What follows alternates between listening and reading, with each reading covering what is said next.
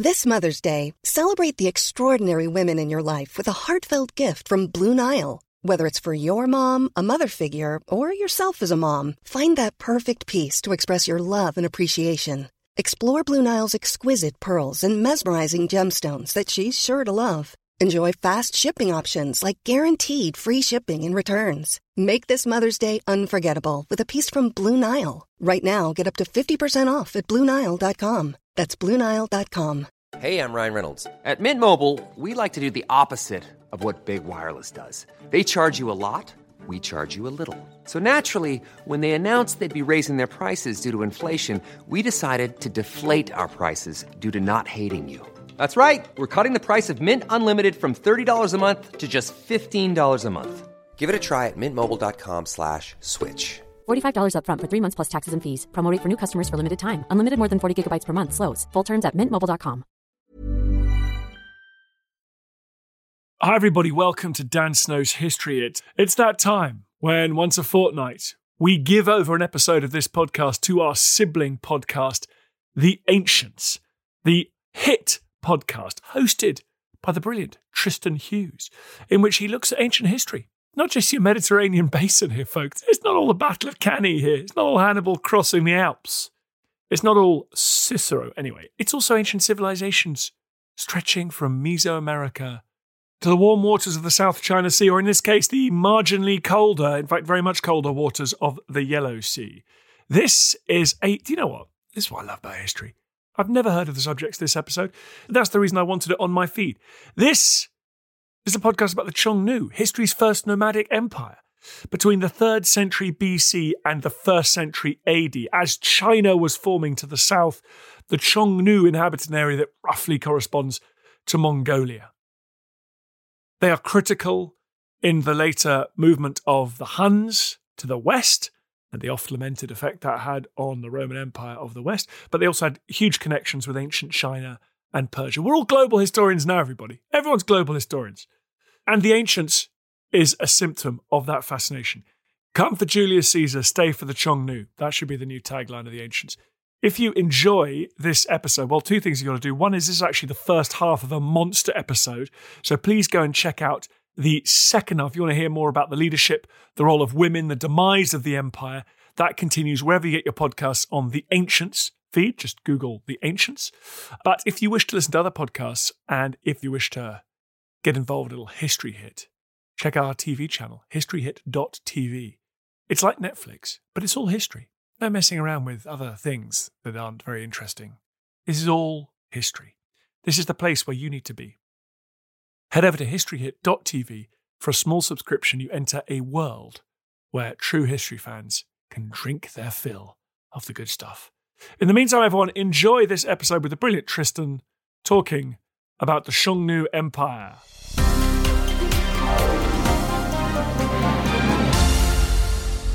Bryan, thank you so much for joining me today. Thank you for having me. Now, this is an amazing topic. The Xiongnu. Well, first of all, can we say that they are ancestors of the Mongols? And is this the first nomadic empire that we know of? As far as what is the first nomadic empire, I would say yes, without getting into long discussions of what is an empire, what is not an empire. The real issue of what empires are is they're political beasts that spread across multiple economies, multiple cultures, multiple regions, and really bring it into one unified system, economic system, political system, social system to varying degrees. And what we see the Xiongnu regime doing is just that. And the other issue of an empire is it is centrally controlled.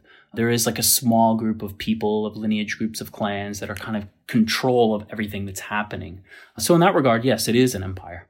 And could we say that they are the predecessors of Genghis Khan and the Mongols that we know so well from the Middle Ages? In a very long drawn out fashion, yes, I would say definitely. a lot of the things that they're doing in the Xiongnu period are definitely the early experiments and things that pick up and pick up speed. I mean, there are a lot of regimes in between the Xiongnu and the Mongols, clearly, and you have the Turks and the Uyghurs and other people. But each time they sort of pick up on the traditions of what was started in the Xiongnu, and they definitely have a memory. They have a very strong political memory of there was a regime a long time ago. Let's return to that which again we see the world over. You go from the Rome based empire to the Holy Roman Empire. There is a memory of that kind of thing going on. Amazing. Well, let's dive into it. First, a bit of background. I want to talk about our sources first of all for the Xiongnu and our literary sources in particular. I mean, what literary sources do we have for the Xiongnu? There's basically two major categories of literary sources, and these are all being written by the Chinese. That should be said outright. There are the beginnings of some symbols that later on lead to a full blown writing system, but not quite at the time of the Xiongnu.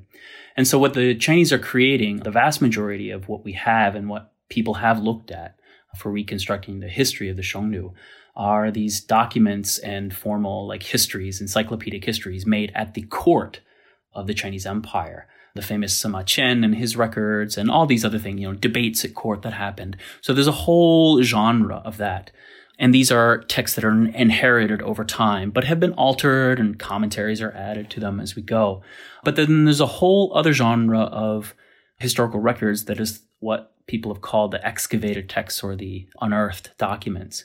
And the vast majority of those are coming from these frontier garrisons that the Chinese erected. And these are also just as interesting. And there's plenty of scholarship that has looked at what are these things saying the narrative at court isn't saying.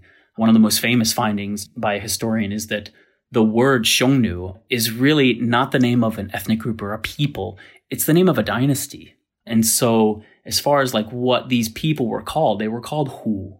And so all these documents at the frontier that the Chinese were writing talk about, oh, the Hu people are coming down and raiding us. And only when they write to the court, the Chinese court, did they say, yes, yes, the Xiongnu, they have to give the formal dynastic name. And so there's all these interesting differences that we can look at. So that really the traditional sources that people have put a lot of emphasis on and have translated is more about the Chinese, Mongolian, or, you know, Han and Xiongnu court to court relations, border to border issues, imperial army to imperial army kind of issues, rather than the kind of really detailed introspection that we get from the frontier documents, talking about small raiding parties, talking about trading caravans coming from the steppe down to trade at border markets and even go beyond the walls into other areas. We can see that they're bringing felts to trade for Chinese silk. A lot of really interesting details. And so, in that regard, the historical sources are still of great value and um, can add a lot to the discussion.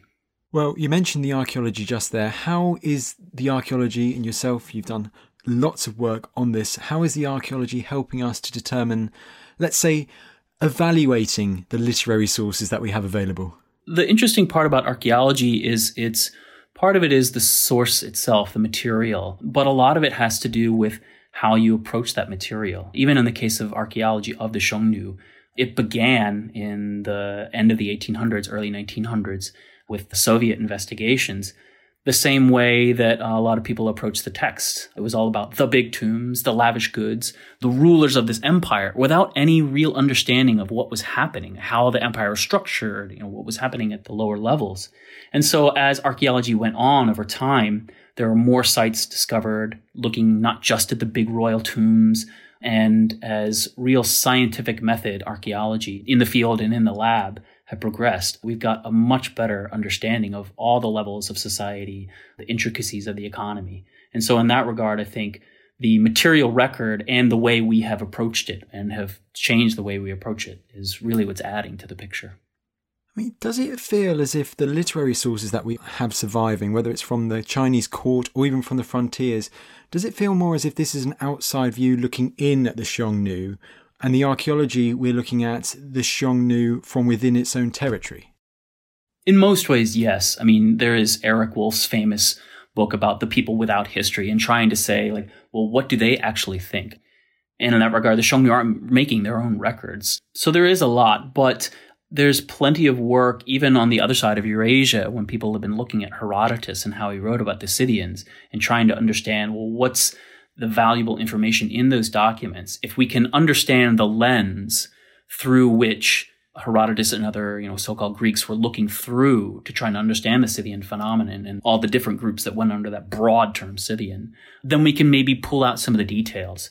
And I think some of the value of the texts can be just as the way we've looked at material records, archaeological records, we get a lot more depending on the methods and the questions we ask. I think the same thing can be argued for the texts. For instance, there's a nice, neat paragraph about the whole structure of the Xiongnu Empire. And it is the emperor, these are the high kings, these are the middle kings, these are the lowly kings. And it's a nice, neat paragraph, and people just sort of took that as face value.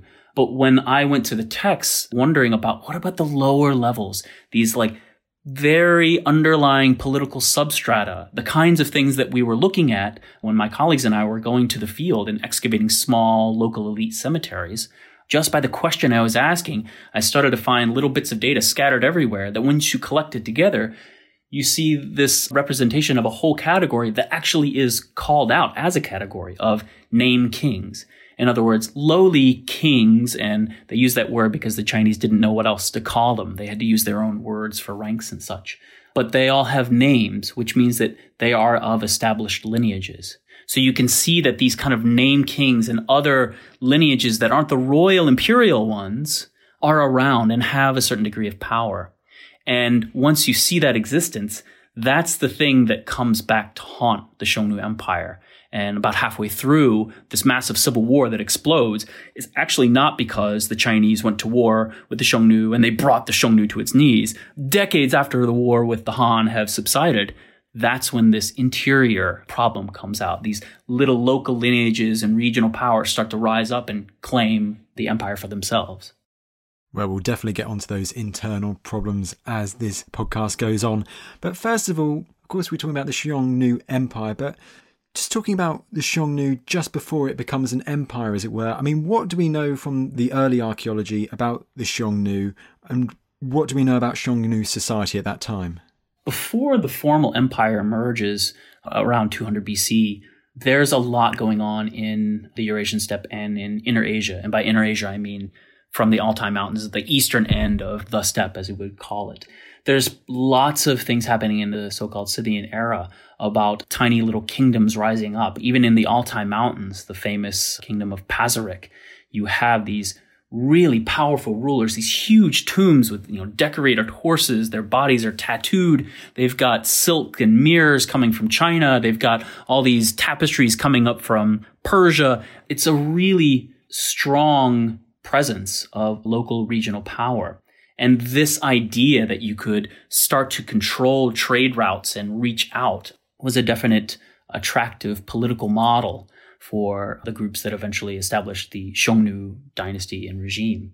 But within what is now Mongolia, where the real heart of the Xiongnu Empire rose up, you don't see a lot of those things. And it is very interesting like, why didn't the eventual steppe empire sit right where those other kingdoms were. And I think some of the more subtle understandings by doing a lot of regional surveys and really taking in the whole data. There's uh, several archaeologists who have looked at this period inside Mongolia and have discovered that there were already networks brewing. That before this so-called Scythian era elsewhere in Eurasia, in Mongolia, each valley was sort of its own little power base and everybody had little tombs and monuments for the big chiefs.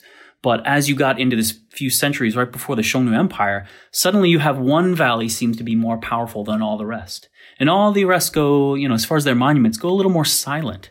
And so you had already this growing network of one region is controlled by one valley. And so you have this momentum of really tightly woven networks that are spanning all of the eastern steppe and this idea of like building blocks of regions. And so all the Xiongnu had to do was go into that, be very opportunistic and find a way to unite all these regions into one political conglomerate.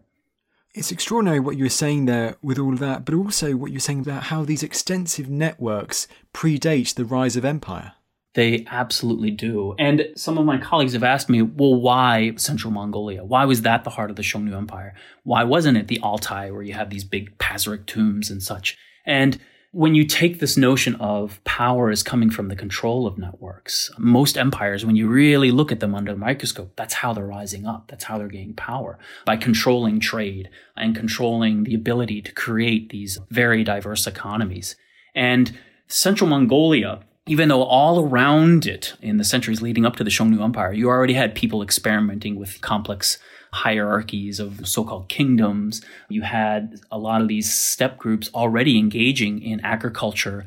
And you can see from a lot of the scientific analyses of human bones that they are eating grains. So all these things are happening around Mongolia to a greater degree, but not inside. And so the interesting thing that happens if you take this sort of network approach is Central Mongolia sat right at the most ideal point to start to expand, to bring in all the networks that were sort of westward with bridging from China to Persia. And it sat also not just on this east west axis that most people think about when they think about the Silk Roads era that comes on later, but there's a massive and very important axis north to south. We know from the time of Russian colonialists in the 17, 1800s that the fur trade was very, very important. And this kind of thing was likely happening at that time as well. We even know from Chinese documents that one of the most important things in trade and consumption amongst the nobles in China was fur, not just gold, but fur. And so Central Mongolia, which eventually becomes the sort of seat of this new empire, was perfectly positioned in the east and west and north and south trade routes to sort of reach out and bring them all together and control them in a centralized fashion. Absolutely. As you say, it feels as very much like a crossroads. You mentioned Persia in the west. I'm guessing that's a Achaemenid Persia. You've got China in the east, India to the south, and you said you've got the furs to the north. I never really thought of that, but yeah, trade wise, it's got everything going for it. Yeah, it just was really about once a political entity expands even more and even more. And now it's like, well, we're not just going to take over the Altai and then the Tian Shan sort of routes from the forest steppe down into Persia. Now we're going to control everything. Well, you mentioned taking over there, and let's talk about Xiongnu expansion. I'm guessing the Xiongnu expanding from their nucleus in central Mongolia, it's not a peaceful expansion. No. It is not in a lot of ways, but like all empires, the way they expand is different for each region. So, in some places, in parts of North China, where there are already what is now northern China, in the so called Great Wall region, there were already powerful local nomadic groups. And we know a lot of them by names. And when the Xiongnu start their conquests, and we're very fortunate that the Chinese wrote down every detail they could. Because we have to remember, you would ask the question about literary sources. The Chinese wrote so much about the Xiongnu because it was a peer empire. It was a regime that was challenging them and was really throwing them for a loop. So they wanted to write everything they could about the Xiongnu to understand them so that they could undermine them clearly and figure out how to defeat them politically, militarily, and economically. So we have a lot of the details of what these conquests were, these early expansions. And for North China, they went down in and beat these local kings and said, okay, now you're part of the empire. And that's it. You can stay. You can keep control over your little regions in the Great Wall area, but you're now part of our empire. And that relative autonomy is interesting in that case because it does come back to haunt them. In the civil war in the middle of the Xiongnu Empire and the history of the life of this imperial beast, we see those exact groups named again rising up. Other areas were a little bit more violent. It's not surprising that the more violent expansions were occurring in the areas to the north and west of central Mongolia in those areas where they had the big Pazyryk tombs. And so in order to take control of those, if you have really powerful elites that might challenge you in a problematic way, what do you do? You kill them or you move them, forcibly move them.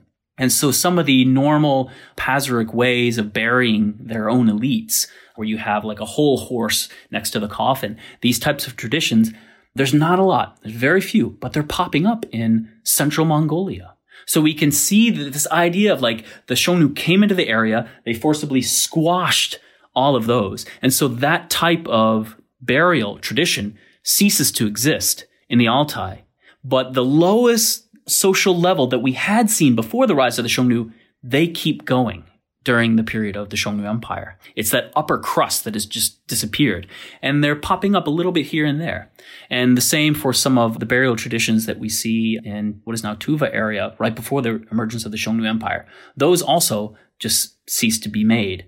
But there's one of them that appears suddenly way down in the Gobi Altai sitting in and amongst a cemetery that's otherwise completely Xiongnu in style. So it makes sense that some areas you would negotiate, okay, you can keep your power and other areas where you say, well, you're just too much of a challenge or we're just going to destroy you utterly. And from the text, the, the first big conquest that they made was actually eastward against groups in what is now called Manchuria, that they went in and killed all the kings completely. So it varies on the strategy. You're listening to The Ancients on Dan Snow's History Hit. Bryan Miller is telling Tristan all about the Xiongnu. More after this.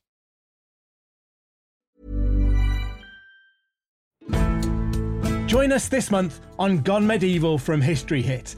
I'm Matt Lewis. And I'm Eleanor Janega. This April, dive into our special mini-series. With the help of leading experts, we're tracing the foundations of England by exploring the country's most powerful Anglo Saxon kingdoms. We'll be looking at Northumbria, Mercia, and Wessex, as well as the rulers and their councils who helped shape a nation. Make sure to get every episode by listening and following Gone Medieval from History Hit, wherever you get your podcasts.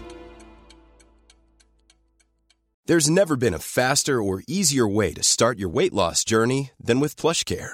PlushCare accepts most insurance plans and gives you online access to board-certified physicians who can prescribe FDA-approved weight loss medications like Wegovy and Zepbound for those who qualify Take charge of your health and speak with a board certified physician about a weight loss plan that's right for you. Get started today at plushcare.com slash weight loss. That's plushcare.com slash weight loss. Plushcare.com slash weight loss. Looking for the perfect gift to celebrate the moms in your life? Aura frames are beautiful, Wi Fi connected digital picture frames that allow you to share and display unlimited photos. It's super easy to upload and share photos via the Aura app.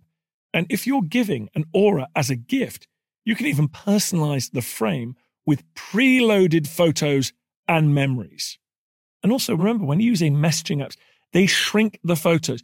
You cannot print those out. You cannot blow them up. This is high quality imagery going to one of the most important people in your life. The Aura app is super easy to set up, it takes about two minutes and you're going to love it. There's free unlimited storage, add unlimited photos and videos, and invite as many people as you want to a frame. Right now, Aura has got a great deal for Mother's Day. Listeners can save on the perfect gift by visiting auraframes.com to get $30 plus free shipping on their best selling frame. That's A U R A frames.com. Use code Dan Snow at checkout to save. Terms and conditions apply.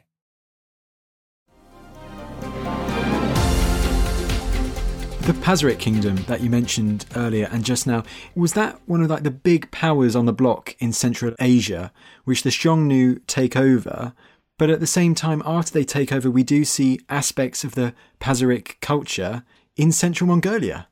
We see a couple little graves here and there, but as far as significant amounts of Pazyryk culture, there's definitely a takeover of what art historians refer to as animal art, as animal style art. And we already see some of these big horned stags, where the horns of the stags also have falcon heads, and all these composite mythical beasts that are really part of the artistic vocabulary of power in a lot of these Scythian era places like Pazyryk.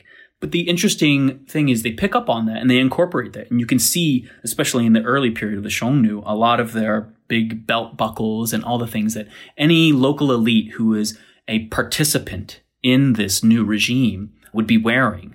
Added to that, you suddenly see an emergence of domestic animals being a significant component of that art. They were around and you saw every once in a while some horses and camels and such, but this wild world, both real and mythical beasts, was the strongest component of art of power before the rise of the Xiongnu Empire. And so now what you see with belts is you see camels sometimes, but by and large you see lots of horses grappling each other and yaks. Now, camels is a very interesting one because I know camels they're in ancient Bactria, ancient Afghanistan. Is this the main influence for camels in the art, do you think? Camels were already, and we know this from archaeological excavations, Bactrian camels were already prevalent in northwest China and all over across into the northern China part, which is the famous Great Wall region. They were already there before the Xiongnu Empire appeared. So these were significant animals, and to find them in the art before and especially during is not a total surprise. Okay, fair enough. So we've heard about the Xiongnu creating this empire, expanding in the east, in the south, taking over the Pazyryks in the west and northwest. So what happens next when they've just created this empire as well? How does it last? There are a lot of strategies, and I think in our modern understanding of nation states, I mean, that's the first thing that we have to sort of remove is this idea that a political entity like an empire is created on an exact year, and then everyone in that realm gets the memo gets a little text message that says, now you're under this regime, now you dress like this and you act like this. So from the radiocarbon datings that we have of these earlier Xiongnu tombs, they're not really expanding back with this like obvious political culture of a new style of belt and dress. They're not dating back exactly to 200 BC. There seems to be a little bit of a time lag. And so you can see as this new regime expands, there are plenty of stories of regimes after the time of the Xiongnu all over the world, all over Eurasian steppe as well, where you have one leader rises up, he creates what seems to be a powerful emergent regime, and then he dies, and the whole thing falls apart with it. The famous Attila the Hun, it's the same story. It doesn't last that long. And so what's interesting to see is you have the fortune of the first few rulers of this new Xiongnu regime were long lasting their reign was long lasting, their life was long lasting. So you had a little bit of continuity of rule. And they start to implement a lot of these different institutions and policies. It's hard to know from the historical documents what some of these would have been. But archaeology, as I said before, you get a little inkling of that. And so there is the creation of this material reflection of political culture. Everybody has to dress the same way. This is what a belt looks like if you're a participant in this political regime. But there was some allowance for local traditions. Sometimes the way they buried their dead, the way they made their little grave pits changed from region to region. But there was an allowance as long as you were a loyal participant. It didn't really matter. So there are certain things that are embraced across the empire, as it were, thanks to the longevity of the first few rulers, but there are also local traditions that still remain very prevalent. Yes. In the northwest areas, where that Pazyryk group had been. And then in Tuva, you can see an adherence to some local traditions. The way you position the body, all these things, the idea of these little ceramic bowls for burning something, we're not really sure, that only exists in that area, but nowhere else in the Xiongnu Empire. And yet, you see their belts, and it's the same belt, the same necklaces, everything. So. Oh, remarkable. And it's keeping on like the structure of this first Xiongnu Empire a bit longer. You mentioned a bit earlier the Persian Empire, the Achaemenid Persian Empire. And this is something I found really astonishing from your work. What links do we start seeing between what was the Persian Empire and this first Xiongnu Empire? In the earlier periods, a few historians who have done their due diligence and looked at the existence in the Achaemenid Empire of a decimal system and thought, like, well, you know, there are a lot of things that are moving. We know that the Pazyryk kingdom was interacting directly with the Achaemenids. And it's very possible that these kinds of ideas were making their way eastward. But if it was, at the very least, you could say it's not just a wholesale copying. There are a few things, for instance, the decimal system of the Xiongnu is 10,000, 1,110. You don't have all those divisions in the Achaemenid version. But more importantly, the Achaemenid decimal system was meant only for their military. What the Xiongnu do is they take this notion of a decimal system and they adapt it, adding several ranks and I would say a few more decimal places, so to speak, in order to really be pervasive. And the titles of these, you know, a chief of 1,000 cavalry, when they're described of who they were and what they had with them, they're always talked about not in terms of how much cavalry they had, even though that's their title. They're talked about in terms of how many households do they have under them. And that's the real key is that this is not just a military division. This is a socio-military division. And so this idea that you could mobilize in a very systematic fashion the entire steppe society is really one of the brilliant experiments with the Xiongnu regime. And is that word experiments that you say there, is that absolutely crucial in this first Xiongnu empire to the many things that they are trying? I would say, yeah. There are a lot of even though I've made the whole argument that the Xiongnu didn't just appear out of nowhere. It wasn't like this black void up in the steppe and suddenly, oh, there's nomads and they're beating us. But there are a lot of things that are strangely new, even though in the time period before the Xiongnu Empire, it seems like in a lot of regions around them, the Eurasian steppe areas, you had pockets of agriculture, of significant like agro-pastoral economies popping up. When you get to the Xiongnu Empire period, suddenly there are these permanent pit house villages scattered here and there within the Xiongnu Empire realms that are doing agriculture. We have actual remains of grains. We have iron plowshares. We have huge storage pits. We have everything. And so there's a little bit of a chicken and egg thing going on where you wonder, like, was this building up and then we see an explosion of that? Development? Or was it that the Xiongnu regime knew that in order to really make this thing stand, they had to embrace not only controlling all this interregional and you know, transcontinental trade, but they also wanted to invest in having all these different types of resources.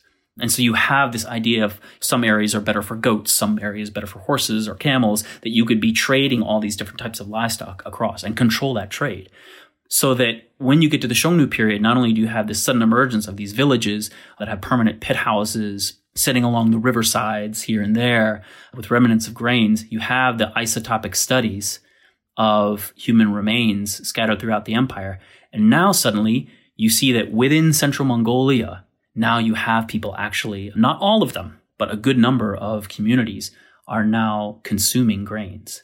The vast majority it would have been millet, but there's some wheat and barley evidence as well. trading networks absolutely extraordinary and using certain areas of the empire for the best suited resources also astonishing but what i also found really fascinating from what you were saying there is this gelling of society with the military in this system that they've sort of adopted from the persians it's possible. There are definitely people that would caution us against that equation of, oh, they just took it. But the other thing to think about when the Xiongnu Empire rises up, when the Han Empire rises up, when the new Parthian Empire is rising up, this sort of age of empires is contemporary with the real first flourishing of what we call the Silk Roads era. But before what we think of as the Silk Roads emerged, there were already people and ideas going everywhere. And so it wouldn't be surprising if one of the many ideas was this idea of military units with a decimal structure. And how does this military system influence the Xiongnu warrior, influence the education, the military education of someone within the Xiongnu Empire? The little we know about how soldiers were trained, it's a somewhat romantic vision, but it may be pretty close to the truth. All these stories that the Chinese wrote down of anyone in the Xiongnu Empire, all these northern nomads, they learn how to ride from a young age by riding a sheep and shooting a bow and arrow at small little rodents. And then as they get older, they build up to foxes and eventually, you know, there they are riding through the steppe. And this idea of all men everywhere are trained as mounted archers.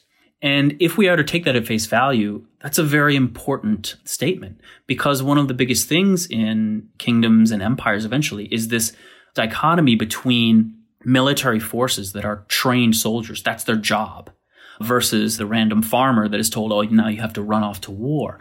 But the idea that every single male in that society was a trained warrior and ready to go off, all you then would have to do is mobilize that in a very systematic fashion. Be able to say, all right, I'm a chief of 10,000. I go to all my chiefs of 1,000 beneath me and tell them, okay, bring your armies.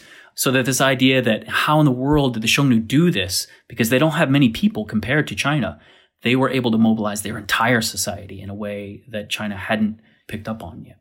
You've preempted my next question, which is how does this military society, this military technique differ to that of China in this period?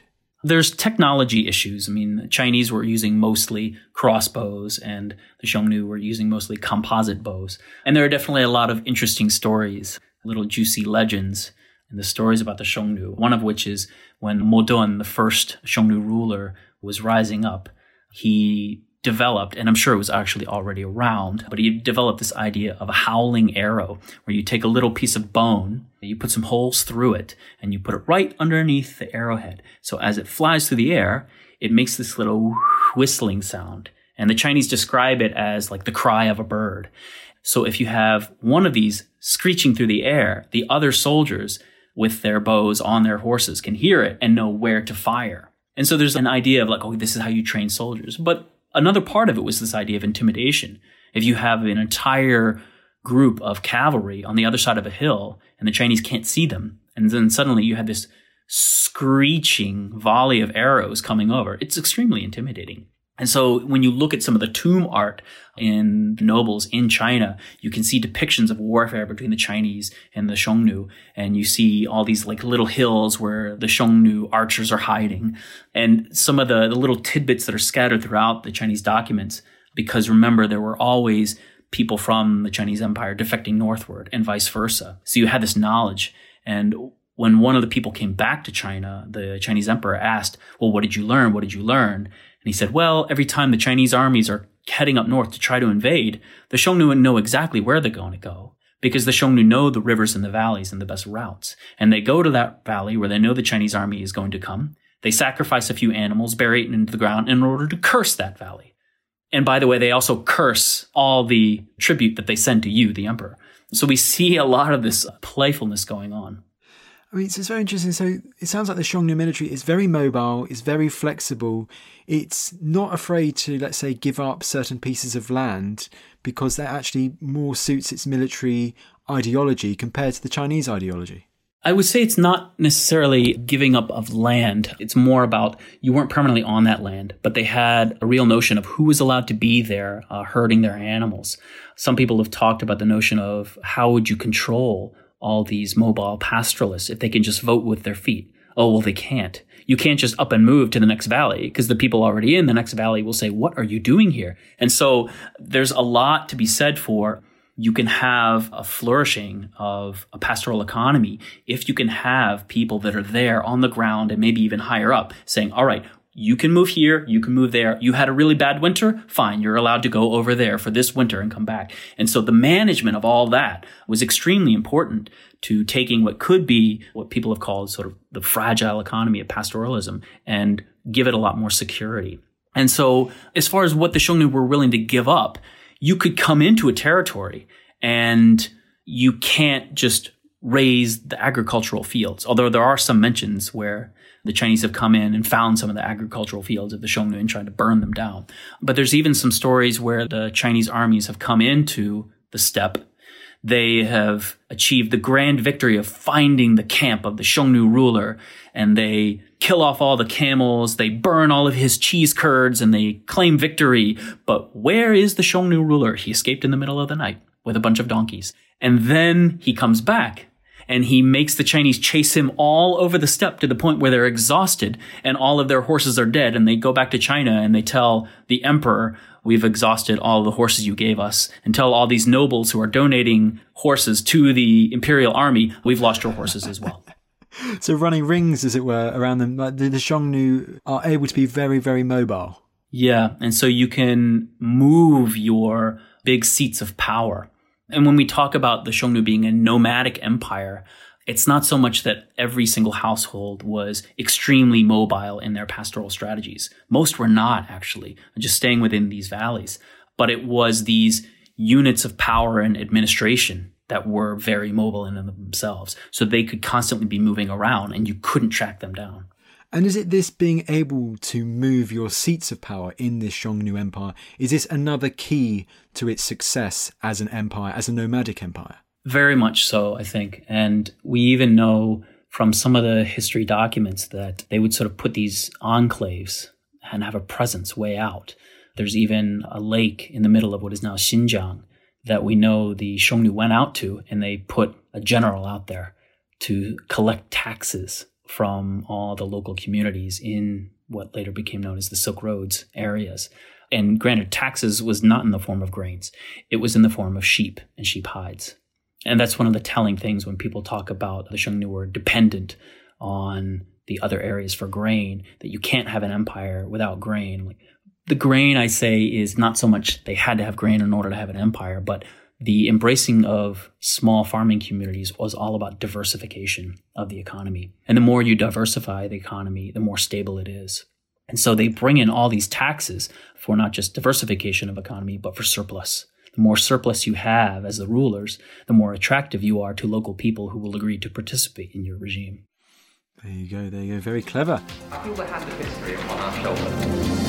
All this tradition of ours, our school history, our songs, this part of the history of our country, all were gone and finished. Thank you very much for listening to this episode of our sibling podcast, The Ancients, with the brilliant Tristan Hughes, who we call the Tristorian in the office. If you want to listen to more Ancients, and I'm telling you, there's plenty of them, the guy's a machine, just simply go to wherever you get your podcasts and subscribe to The Ancients. When you need mealtime inspiration, it's worth shopping Kroger, where you'll find over 30,000 mouthwatering choices that excite your inner foodie. And no matter what tasty choice you make, you'll enjoy our everyday low prices, plus extra ways to save, like digital coupons worth over $600 each week. You can also save up to $1 off per gallon at the pump with fuel points. More savings and more inspiring flavors make shopping Kroger worth it every time. Kroger, fresh for everyone. Fuel restrictions apply. Thank you for listening to this episode of Dan Snow's History Hit. Please follow this show wherever you get your podcasts. It really helps us, and you'll be doing us a big favour.